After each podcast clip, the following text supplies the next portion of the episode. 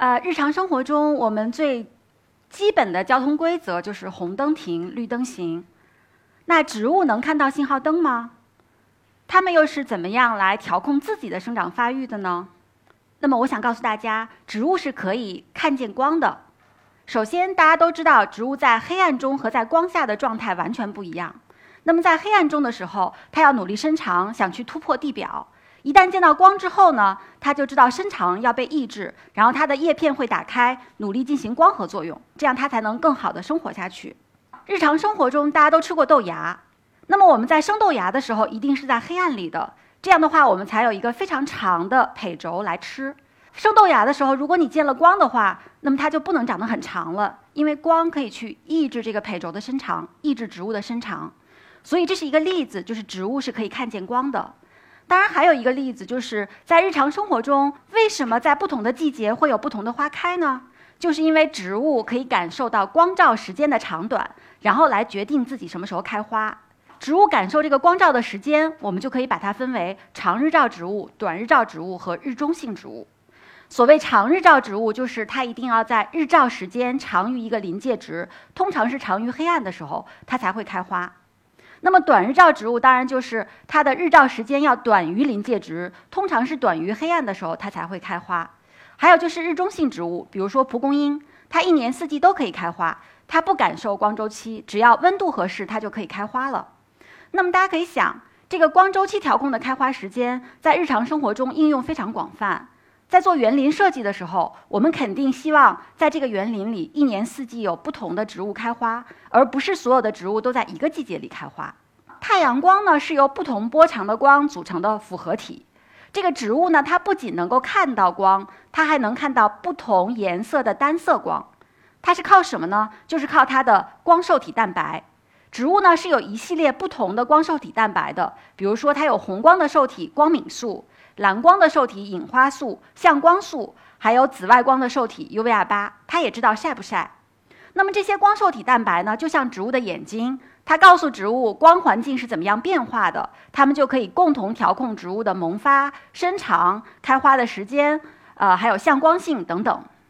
那么在这些光受体里呢，有一个蓝光受体隐花素。它是所有光受体里唯一的一类在进化中高度保守存在的，从细菌到植物、昆虫、动物，包括我们人里面都有。那么它最早就是在植物里边通过遗传筛选发现的。怎么发现呢？刚刚我们讲了，在光下植物就会伸长受到抑制，子叶会打开。那么科学家呢就去筛选，在蓝光条件下依然长得和黑暗里一样，胚轴伸长，子叶是闭合的。这样的话呢，就找到了这个蓝光的受体。当然，这个蓝光的受体呢，它有一个在进化中非常保守的功能，就是对生物钟的调控。那么在我们人里面，它主要的功能就是调控生物钟了。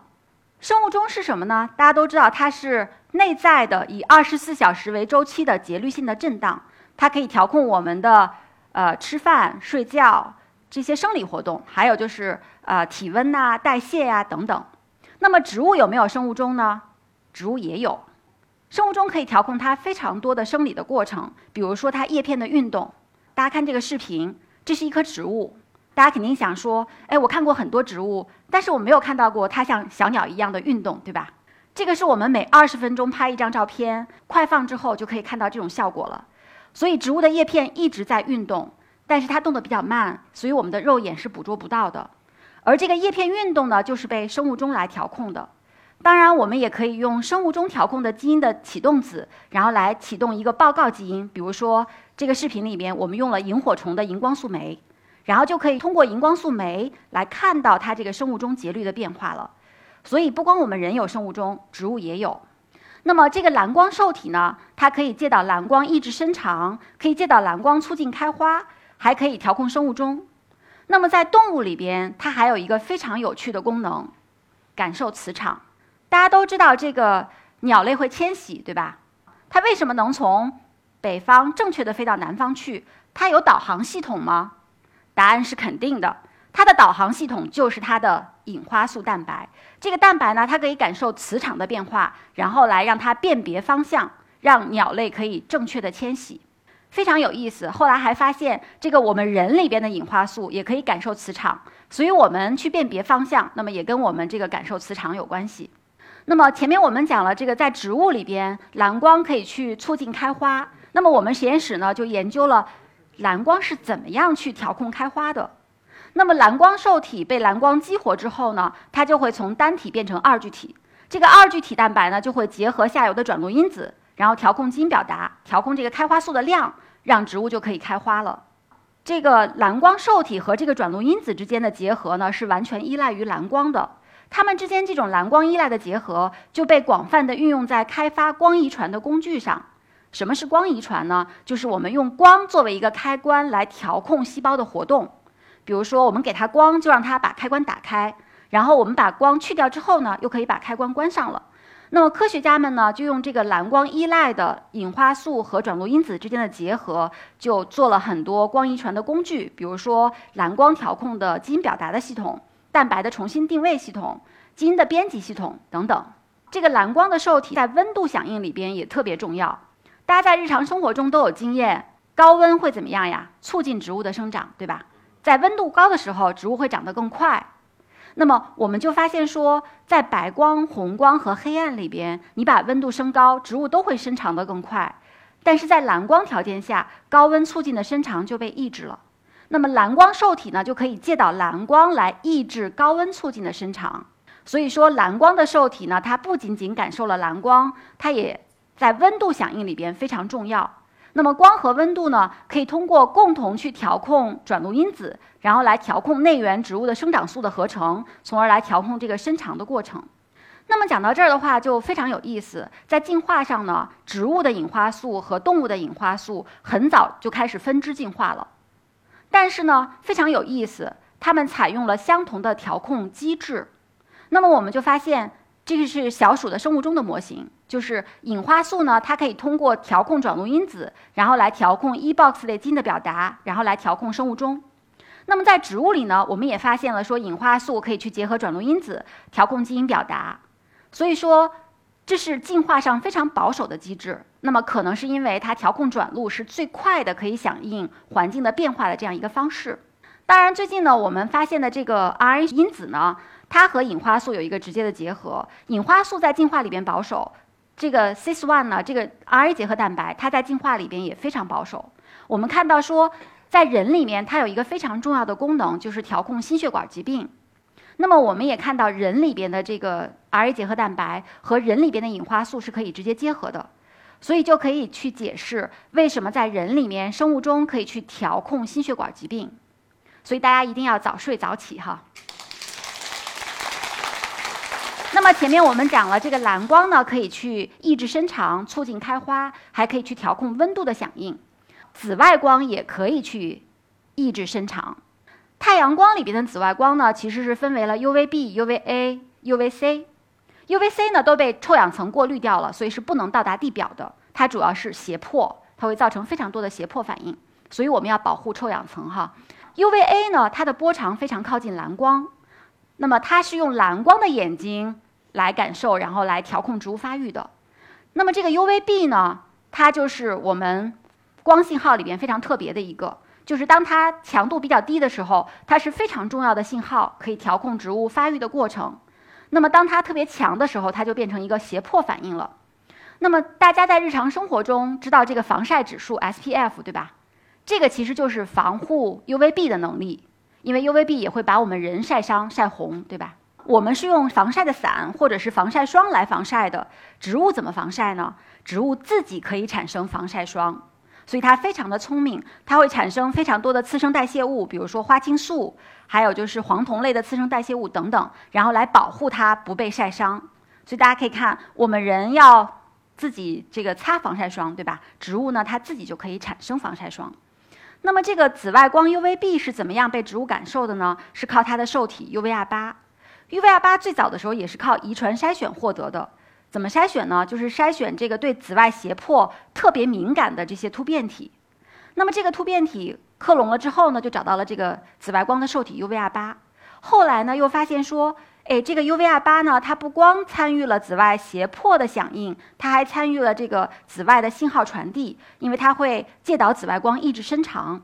那么这个紫外光受体 UVR 八的突变体呢，它在紫外光下依然会长得很高，就是它被抑制伸长的这个过程没有了。其实这个紫外光抑制伸长，大家在日常生活中是有很多的呃感受的。如果喜欢爬山的这个同志呢，肯定会知道说，在山顶同一种植物，它会比山脚下的长得更矮。如果你去过高原的话，你会发现高原上很多植物都长得很矮。为什么呢？其中一个原因就是因为紫外线非常强，它抑制了这个植物伸长的过程。那么这个紫外光的受体 UVR8 呢，它可以借到非常多的生理反应。它在被紫外激活之后呢，就会从二聚体变成单体。那么这个单体的 UVR8 呢，就会激活这个基因表达，然后调控这个生理的反应。后来在线虫里边也找到了紫外光的受体，它是什么呢？它是味觉受体的同源蛋白，是一个膜蛋白。那么怎么筛选的呢？这个线虫呢，很多是生活在土壤里的，那么它会躲避这个紫外光，紫外光来了之后，它就会四散逃跑。所以这个筛选的时候很有趣，就是在培养皿上培养线虫，然后我给它照紫外。然后这个线虫呢就四散逃跑了，然后就去筛选那些不知道逃跑的线虫，然后克隆了之后发现都是这个味觉受体的同源蛋白。那么它和植物的这个 UVR8 没有任何的同源性，它们有相似的地方是什么呢？它们都是用色氨酸来吸收紫外，然后改变自己的结构，把信号传递下去的。那么这个 UVR8 被发现之后呢，就发现它有非常多的功能。它可以借导紫外光来抑制伸长，还可以让植物产生防晒霜。当然，还有就是可以去调控生物钟、调控温度的响应，包括调控气孔的开闭。那么它有这么多的功能，它怎么样传递信号呢？之前呢就发现说，这个 UVR8 的这个受体有一个非常有趣的现象，有一个特点，就是你照了紫外之后，它就会从细胞质里到细胞核里去，它会在细胞核里富集。它到细胞核里去干什么呢？然后我们实验室就发现说，它到细胞核里去找转录因子，它结合转录因子之后呢，就可以去调控转录因子结合 DNA 的能力。这样的话，就可以去调控下游的基因表达，从而来调控这个伸长的过程了。那么我们实验室就找到了一系列的转录因子，那么都可以去和这个紫外光的受体结合。所以说，调控转录呢，是这个光受体最快的来响应环境、调控基因表达的一个方式。那么讲到这儿呢，就有新的问题来了。植物呢，见到红光、见到蓝光、见到紫外光都会停下来，都是让它停下的信号。那么过去呢，我们对于光调控植物发育的一个概念就是，植物见到光之后，伸长会受到抑制。真的是所有的光都抑制伸长吗？那么有没有让它加速的信号，让它往前进的信号呢？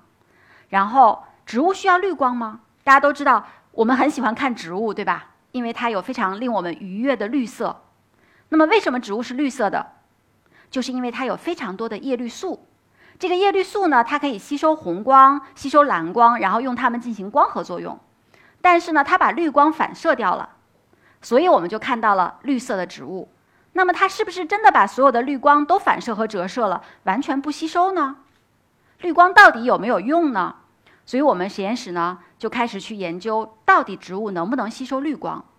我们和物理学家合作，然后设计了这个积分球之后呢，然后就发现说，不同颜色的、不同绿色的这个绿色的植物都可以吸收绿光。那么大家可以看，它折射和反射的绿光非常多，有百分之五十，但是不是百分之百，它依然可以有百分之五十的绿光是被植物吸收了。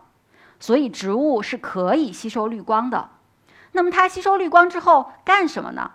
为什么这么多年没有人去研究绿光？很重要的一个原因就是早年呢，有科学家认为说，绿光和蓝光一样，也是去抑制伸长的，而且呢，绿光也是用蓝光的眼睛，用蓝光的受体隐花素，然后来传递信号的，所以后来就没有人做了。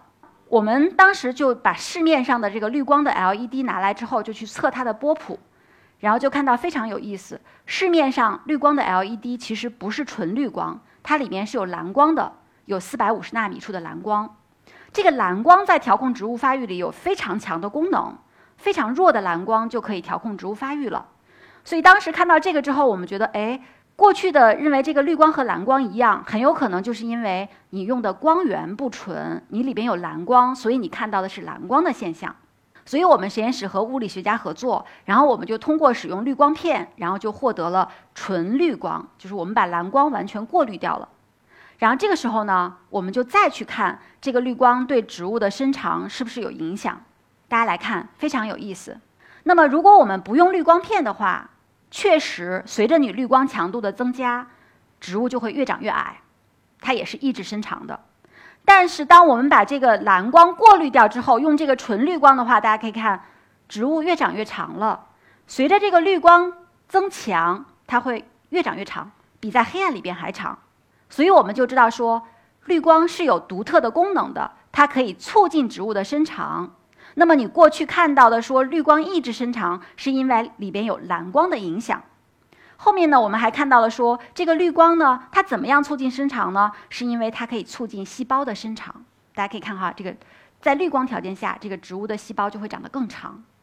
绿光去促进生长，是不是因为在绿光条件下，植物还是可以进行一些光合作用，所以它有更多的能量，所以就可以长得更高了呢？为了回答这个问题，首先呢，我们就给这个植物加糖，给它更多的能量。然后我们就发现说，无论你加不加糖，那么在绿光下呢，这个植物都会长得更长。所以不是因为能量的原因。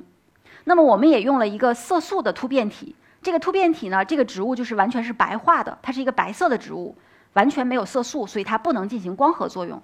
然后我们看到这个白化的植物呢，它在绿光下依然会长得更长。所以我们就知道说，绿光呢，它确实可以作为信号来调控植物的发育。不是因为绿光去进行了光合作用，是不是所有的植物都能响应绿光呢？然后我们就去试了很多种不同的植物，我们看了大豆，然后看了小麦，看了水稻，也看了藜麦、高粱、玉米，然后我们就看到，我们检测过的所有的植物在绿光下都会长得更高。